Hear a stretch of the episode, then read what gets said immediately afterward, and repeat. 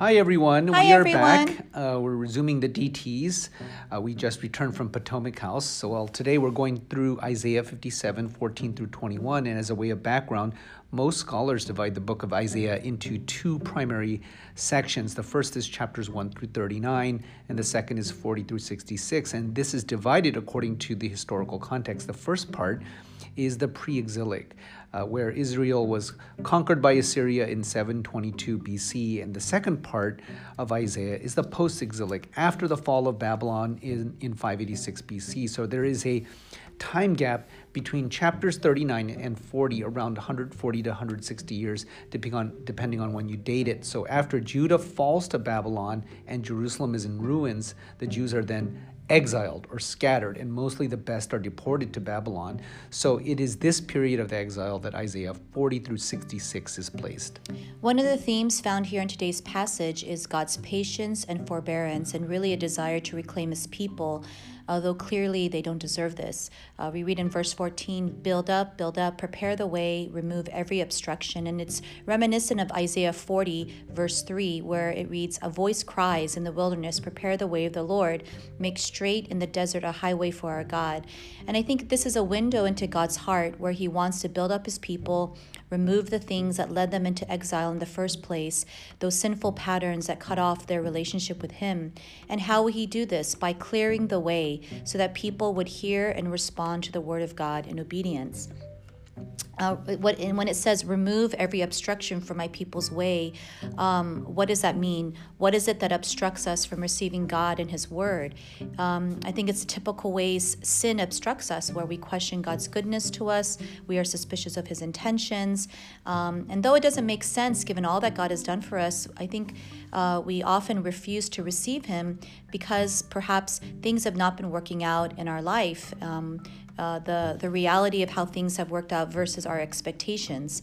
Um, and so th- those are all kinds of things that prevent us from receiving Him. I think even things like our insecurities, which lead to self absorption, our desire to prove ourselves, and just all of these things, um, uh, these are the kind of things that God wants to remove every obstruction from His people's way. This is God's heart. He wants to build up His people again so that the way is clear of anything that hinders obedience. And I think this is a picture of His grace and His heart to restore and build up His people. Verse 15 says, For thus says the one who is high and lifted up who inhabits eternity, whose name is holy. I dwell in the high and holy place, and also with him who is of a contrite and lowly spirit, to revive the spirit of the lowly and to revive the heart of the contrite. Now, what is cool about this verse is that God, he is described as high and lifted up, poetically described as one who inhabits eternity. The same God is also the one who dwells with the contrite and lowly. In other words, this is God's heart is to be with us sinners, broken as we are, that he might deliver us, revive us. So this is his heart of incarnating into our space to be with us. And it reminds me of Exodus 3 7 through 8, when this God who is high and lifted up also was able to come and hear the cry of his people in Egypt and know their sufferings. Or in Philippians 2, where Jesus emptied himself and became obedient to death, even death on a cross. And it's the cross, the gospel, that reminds us that this was the way that ultimately cleared the obstruction from our path toward him. God who is high and holy, and we who are lowly and sinful, that the only way that a holy God would have touch points with an unholy people would be through the cross of Jesus. So, because God saw our condition and loved us, we were given a path to eternal life. And I think that fact never gets old. Whenever we find ourselves affected by our moods, darkened by our situation, and affected, affecting even our view towards God, we can always go back to how God had mercy on us and saved us. And at our bottom, though He didn't have to, He came to be with us, sent deliverers and, and people to help us so that we would be saved. Verse 16 For I will con- not contend forever, nor will I always be angry, for the spirit would grow faint before me, and the breath of life that I made. This is reminiscent of Psalm 103. He will not always accuse, nor will he keep his anger forever. And this is good news. Um, if God was a God who rightfully doled out justice and stopped there, then none of us would be here today. But God is shown here as much the expression in that I will always be angry um, because of how, though Israel had stubbornly resisted him and defied his commands, clearly God was hurt by that rejection. And yet at the bottom, he is gracious and merciful and this phrase, He will not allow our spirit to grow faint. In other words, He will not allow our discouragements over the reality of our sinfulness get to a point where we can no longer respond. He knows our spirit will grow faint. He knows we lack resilience. He knows we need a Savior.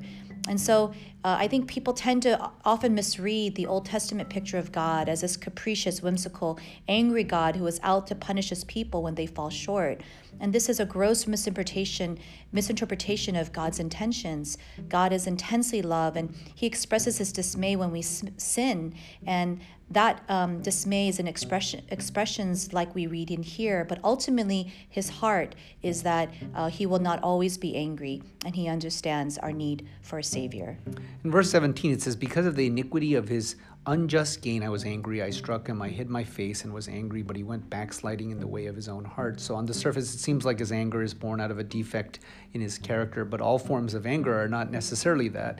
There is appropriate anger, righteous indignation towards injustice. We see that even in our world with social and racial injustice. So, how much more God's response to our sins, that anger is appropriate? We who have uh, deliberately undone what he has tried to forge in us by seeking our own autonomy and stubbornly refusing to acknowledge our sins. And yet, he is not out to destroy us, as Sonny was saying. He expresses this, and then and then he says in verse 18, "I have seen his ways, but I will heal him. I will lead him and restore, comfort him and in his mourners." And he says, uh, "I will heal. I will lead and restore comfort." He wants to bring our lives back to health. He wants to heal our areas of brokenness. And as I thought about this, this means especially those areas that are not easily repairable, those tired old scripts such as pessimism or cynicism and negativity that cause us to act out in immature ways, our deep insecurity or our past baggage.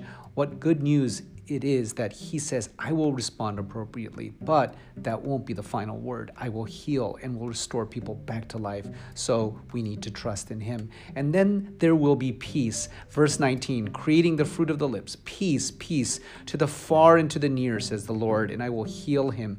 But the wicked are like the tossing sea, for it cannot be quiet, and its waters toss up mire and dirt. There is no peace, says my God, for the wicked. Sometimes the picture we get is of the wicked is that they are vile and grotesque people, like things growing out of their face. But uh, the way the Bible depicts them are, are like here that they are like the tossing sea, restless, and they cannot be quiet. And I thought about why. There is this steady drumbeat that characterizes people's lives that remind us that Time is steadily running out, which causes them to be restless. Life, like in the previous psalm from yesterday's DT, is judged by the span of years here on earth. So there is no peace for the wicked because of the reality of death, and they have to live in that anxiety that life is going to come to an abrupt end, and they better make the most of it. So let's find genuine peace, rest for our soul. Only in Jesus, in the gospel, with eternity in mind, we can claim this promise because of our knowledge of who God is. He is our judge but also that He is merciful and gracious, not wanting to exasperate us, but to redeem us, heal us, shepherd us back to the way of peace. And He has the authority and power to protect us from all that ails humanity. We can rest in the knowledge that we have eternal life and that He will forever be our guide. Amen. See you next time. See you next time. Have a good day.